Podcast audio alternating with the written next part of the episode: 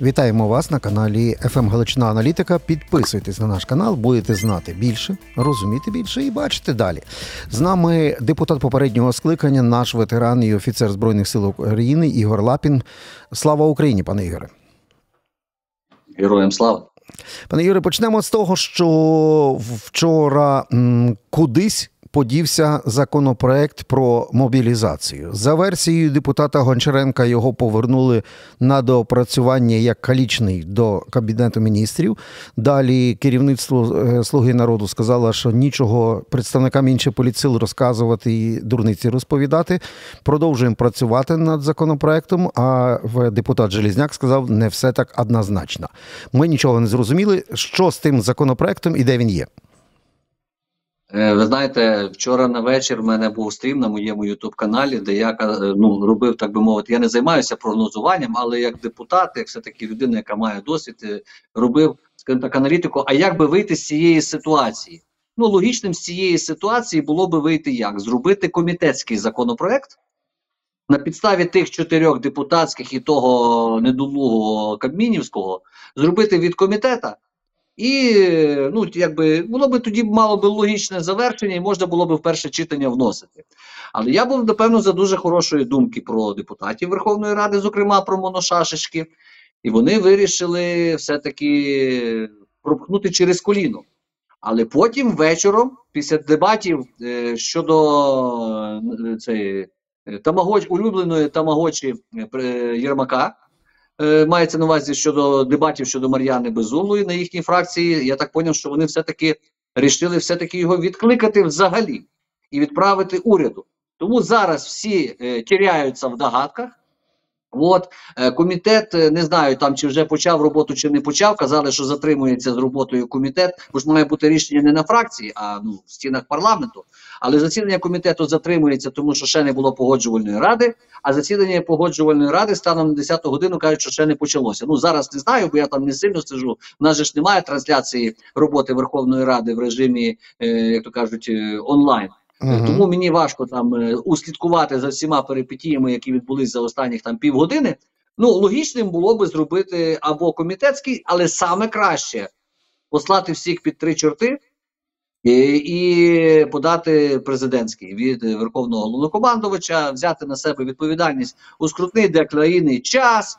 Прийняти, можливо, в деякій мірі непопулярні рішення, але в той же час отримати підтримку військових, які чекають ротації, які чекають підкріплення, які чекають роботи, е, яка би налагодила би ці всі процеси в тилу на законодавчому рівні. І я думаю, що Зеленський від того таки виграв би. Але ж політик від державника відрізняється тим, що політик думає про рейтинги, а державник про державу. Ну, де державник, а де Зеленський це різні речі, несумісні.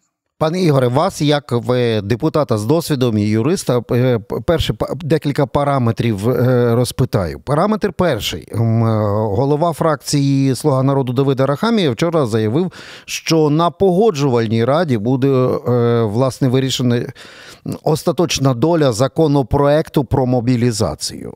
Ем, Як це виглядає? Бо ми ж працюємо, парламент працює в режимі воєнного стану. Тобто, як, як- це має виглядати, і чи це справді так має бути по регламенту? Таким варіантом з цим законопроектом має діяти?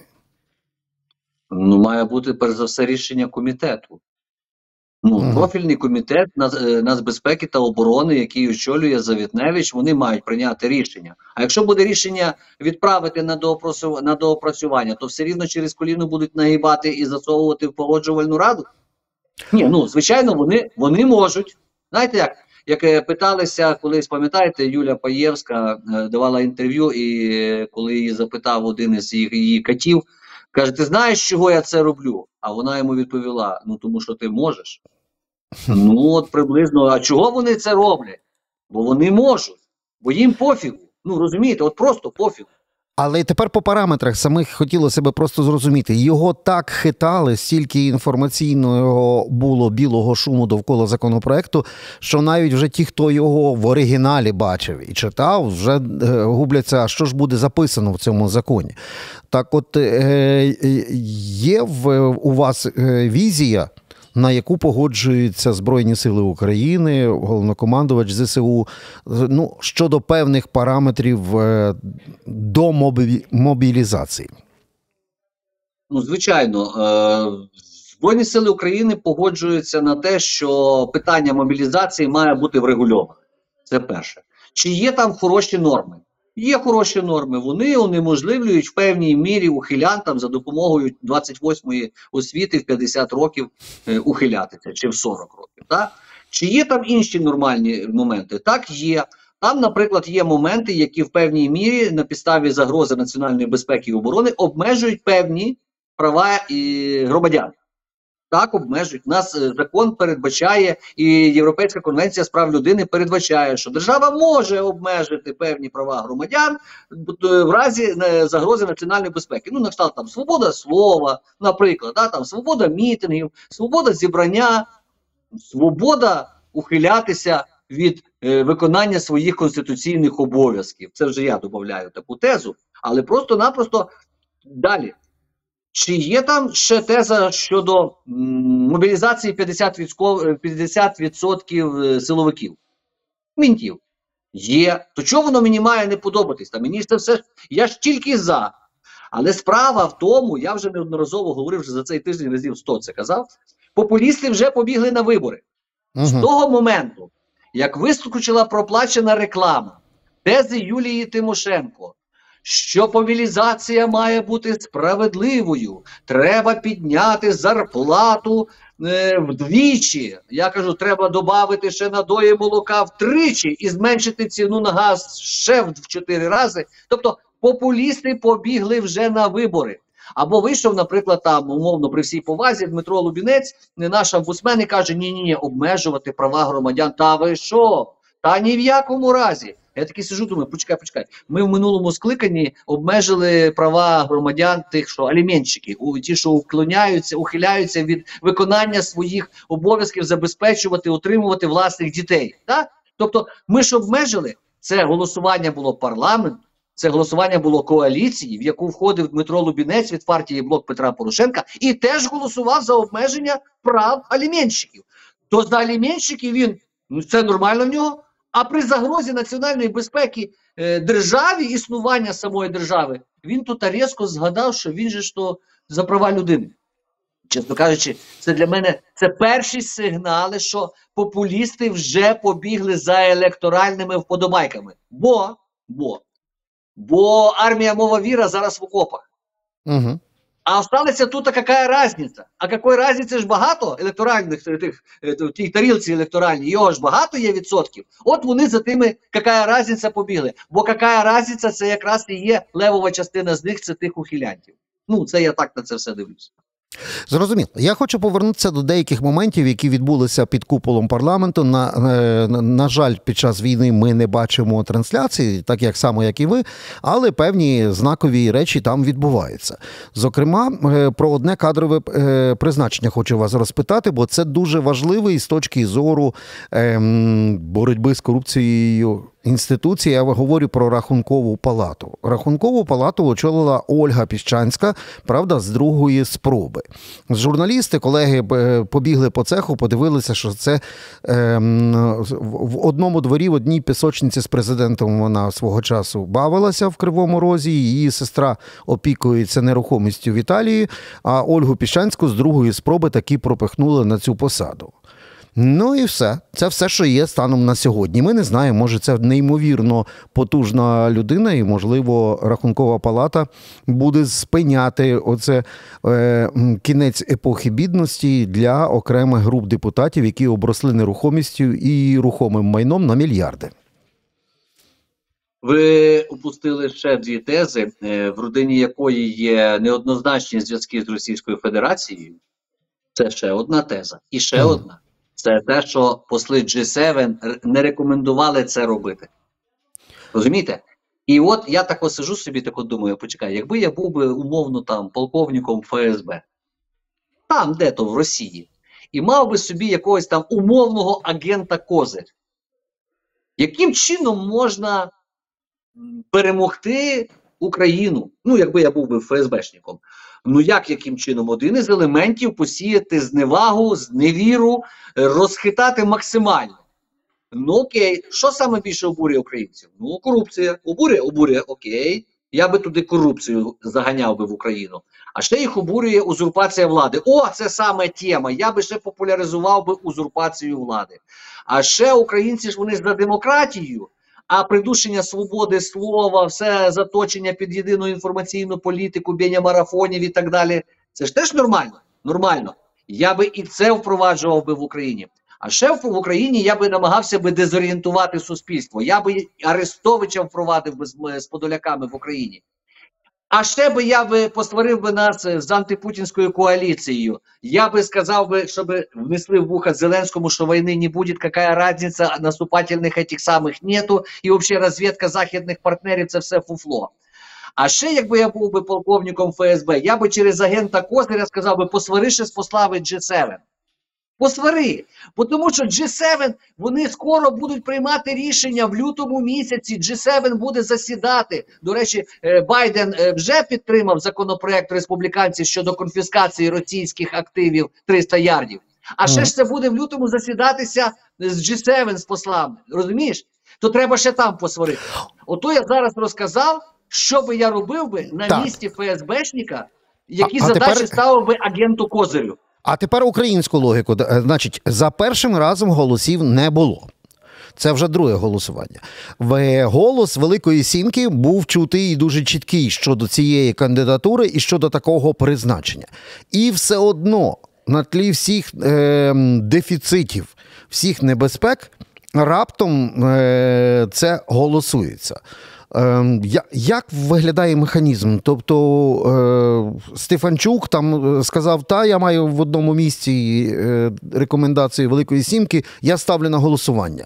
Чи там якийсь механізм такого кадрового призначення є іншим? Може, то Кабмін прийшов і підставив всіх в парламенті? Ні. Це полковник ФСБ сказав агенту Козирю. А агент Козир має дуже серйозний вплив на все, що відбувається в державі. Ну, поки Зеленський самоусунувся, в нас же цією ситуацією рулить 5-6 менеджерів, але один із них самий главний. От так, от, умовно кажучи, якийсь невідомий нам агент Козир, який має дуже серйозний вплив і на Стефанчука, і на е, Рахамі, і там, і на все, що на весь той кадровий треш, який відбувається в державі України, має вплив лише один агент. Ну і звичайно, напевно, це інша людина, це ж не Єрмак. Ми ж не можемо допустити, що Єрмак, що це ну. Ми ж такого не можемо допустити. Це якийсь невідомий, невідомий зашифрований агент, який має такий великий вплив. Ну, почти як Єрмак, але не Єрмак, навірно. А може, не знаю. Ну, тобто, розумієте, от і все. Згадую, повертаю нас до тези Юлії Паєвської. Чому вони це роблять? Або вони це можуть собі дозволити робити. Добре, не можуть вони цього дозволити робити, бо якщо взяти голосування і 252 голоси за, то з них лише 180 від монобільшості, тобто від слуги народу. Всі решта голоси, крім батьківщини, всі решта голоси це від партії регіонів і ОПЗЖ, яка уламками невеличкими фракціями і групами доголосувала це кадрове призначення. Так звичайно. Агент Кози, він же ж то ФСБшника має полковника Лапіна ФСБ Росії. Ну я зараз, ви розумієте, мій сарказм. Це ж він же ж так само віддає команди. Тож ніхто не каже, що все заточено в одну вертикаль. Но где-то там, в глибині душі, є та одна вертикаль, яка далі вже по ланцюжкам передає команди. Причому кінцеві бенефіціари тої команди, вони навіть між собою можуть бути незнайомі навіть не здоровкатися. Хоча, ага. в принципі, фотографія Стефанчука, Льовочкіна і Суркіса, ну вона та, що зараз в соцмережах, ну вона така красномовна, в принципі. Не знаю, я ж не в курсі, е, бо тому що, ну скажімо так, на, на моє щастя, чи не знаю, як, чи чи, чи ну, ну не я той полковник ФСБ, розумієш? Ну ну друже, ну тут така історія. Це сарказм, звичайно, але вони це роблять, бо вони це можуть. А чиїми голосами, чи ці чи це є стабільні голоса, чи там щось міняється від перестановки шльондер, угу. профіль в публічному домі не зростає, а він все рівно є стабільний. Ігоре, а в я, яким чином пояснити, що до вчорашнього е, дня партія монобільшості була потужна, е, талановита, розумна і державницька. Але за одну ніч вона раптом, я цитую, стала слабка фракція та партія у війну мені не потрібна. Продовжу підтримувати ініціативу президента, але не хочу мати спільні зобов'язання з нардепами фракції, які встромляють ніж у спину. Кінець цитати, повне зібрання творів Мар'яни Безуглої. Як так сталося? Не повне, не повне, є ще продовження. Є продовження. Один з дописувачів, ну вона ж там коментарі закриті для таких, як ми з тобою. От, а в неї ж тільки для своїх відкриті. Так от один з її дописувачів написав: пані Мар'яно, а на що підтримувати президента? Він нас найвеличніший, він нас найкрутіший, він нас нормальний. Він навіть от е, прийняв рішення не готуватися до війни. І от загинула купа народу. І тут Мар'яна видає пер. Президент робив все, що казали військові. Угу. Понятно? Понятно? Ясно, понятно. От вам шах і мат посполітий. Ну, давай говорити відверто. Е, вчора з я е, рятував е, безум, е, безуглу. Рятував. Е, со Степанчуком разом, ну неважливо, якими методами, шахматами, там, не шахматами і так далі. Але наскільки був єдиний парламент, щоб прибрати цю тамагочі. Розумієш, Е, я хочу сказати, що навіть вчора на фракції вони вже ж поставили в цьому крапку. І тут, а після фракції, Мар'яна все ж таки виходить з цією заявою, яку ти процитував, друже. І що я собі думаю, що на фракції то вони поставили, але скоріше всього, що там вже всередині самої фракції вже коса пішла на камеру. Угу. Ну реально, да? тобто, як би там не було. І скоріше всього, що напевно після засідання фракції ще відбулися певні перемовини з е, офісом Єрмака і з власниками тої тамагочі. Скоріше всього, що власники її злили. Бо справа в тому, що власники її тримали, бо вона ж ти ж розумієш, вона ж дуже до, до, дофіга знає. Але видно, домовилися, що все-таки давай, окей, тут ми її множимо на ноль, але в принципі, який ноль? Ну вона залишається бути в кабінеті, розумієш? Да? Тобто, ну, ну, ну що зміниться? Таблічка на кабінеті поміняється. Ну, тобто, але іміджево, іміджево сказали не чіпати. Ну, тобто, раз фракція прийняла рішення спасти рядового Райана, да? тобто ці історії. Але Тамагочі вирішило зіграти на хайпі. Ти ж дивися, в неї, по-перше, кількість підписників за цей буквально місяць-два, що вона почала чудити виросла колосально. Да? Вона стала ньюзмейкером формування новин в Україні. Да? Тобто, як тільки треба відволікти увагу від чогось, вона формує якусь новину, якусь діч. Ну, по-другому ж це ж я не можу назвати. Угу. Е, Тому така історія. Але мені здається, ну я не знаю, я звичайно не психіатр, але мені здається, там, по-моєму, куку уїхало. Чому? Тому що я знаю історію, коли вона вірвалася на засідання, не на засідання, а на нараду в уряді коли вона там тупо щось там кричала, руками розмахувала, нахамила шмигалю і вискочила. Тобто, знаєш, як зайшла, хляб дверима і пішла. Що то було? Напевно, і нело. Тому мені здається, бо ну деякі колеги, з якими я спілкувався, колеги маються на увазі по парламенту ще восьмого скликання, ну схиляються до думки, що там е, уїхала куку. Ну не знаю наскільки воно уїхало, ні, але ну така історія. Дуже важливо, щоб е, парламент, принаймні, це останнє буде наша зараз е, платформа. Це останнє питання. Це в парламент в час війни. Це дуже важливо, але ми бачимо, що йде самоліквідація е, монобільшості своїми ж руками. Ну, в, в, в, складають мандати, вилітають отут з криками зрада і так далі. Тут ну, ну немає цих голосів. Чи це наблизило нас до цього важливого моменту, про який вже всі говорять другий рік поспіль? Я про новий новий формат в парламенті, новий уряд, можливо, уряд технократів, можливо, уряд національної єдності. Хто як хоче бачить його наповнення, але чи це означає, що ми наблизилися з цієї всієї історії до цієї точки, чи навпаки віддалилися? А нафіга воно Зеленському? А я не знаю. Нафіга його? В нього все нормально. Ви не ви не розумієте, в нього все нормально. Я хочу всіх повернути на декілька місяців назад і пригадати цитату величайшого, величайшого нашого ще одного політика Корнієнка, який чітко сказав перед журналістами: ми тестуємо президентську республіку. Загнати рівень парламентаризму під лавку, вони вже це зробили. Ногами закопали, з цяними трапками, перепрошую, заткнули рота, і все, вони вже це зробили. Тобто в нас Шмигаль керує парламентом, тому що Шмигаль розпорядження дав на таможню, на, на прикордонників. І все, і ніхто не їздить за кордон. От сказав і все, ні, ні, ні грибе. Тут а, Стефанчук рішив теж покерувати, теж начальника включити. Каже, я можу дати командіровку, а можу і відкликати, якщо ви я побачу, що ви займаєтесь дискредитацією Верховної Ради. Тут же всі розуміють, що без погодження з Єрмаком навіть Гончаренко не поїде представляти Україну. Розумієте? Тобто, а щоб Єрмак погодив, ну треба, напевно, я не знаю, там присягнути там на крові вірності. Я не знаю, що треба зробити. Тому вони закопали парламентську республіку вже ногами під лавку. Вони тестують президентську республіку. Тому, коли всі говорять, що от вибори, не вибори, а Зеленському то нафіга воно? В нього все Добре. хорошо. Ігор, а ситуація на фронті дозволяє гратися от в такі ігрища? Звичайно. Нагадуємо вам полковника ФСБ Нелапіна, який керує агентом Козирьов. В них теж все хорошо. Ну от і все. Ну розумієш, ситуація на фронті дозволяє, тому що армія мова віра ще стоять. Угу. Ну от і все. Ті, кому не байдужа держава Україна, вони стоять на фронті. І їм дозволяє, в них загрози, ризику нема. Вони ж патріотичних пісень в караоке в Бохо в ресторані співають. В них Злочевський патріотично скупляє нерухомість в центрі Києва. В них все нормально, вони вірять в ЗСУ. Ну отак.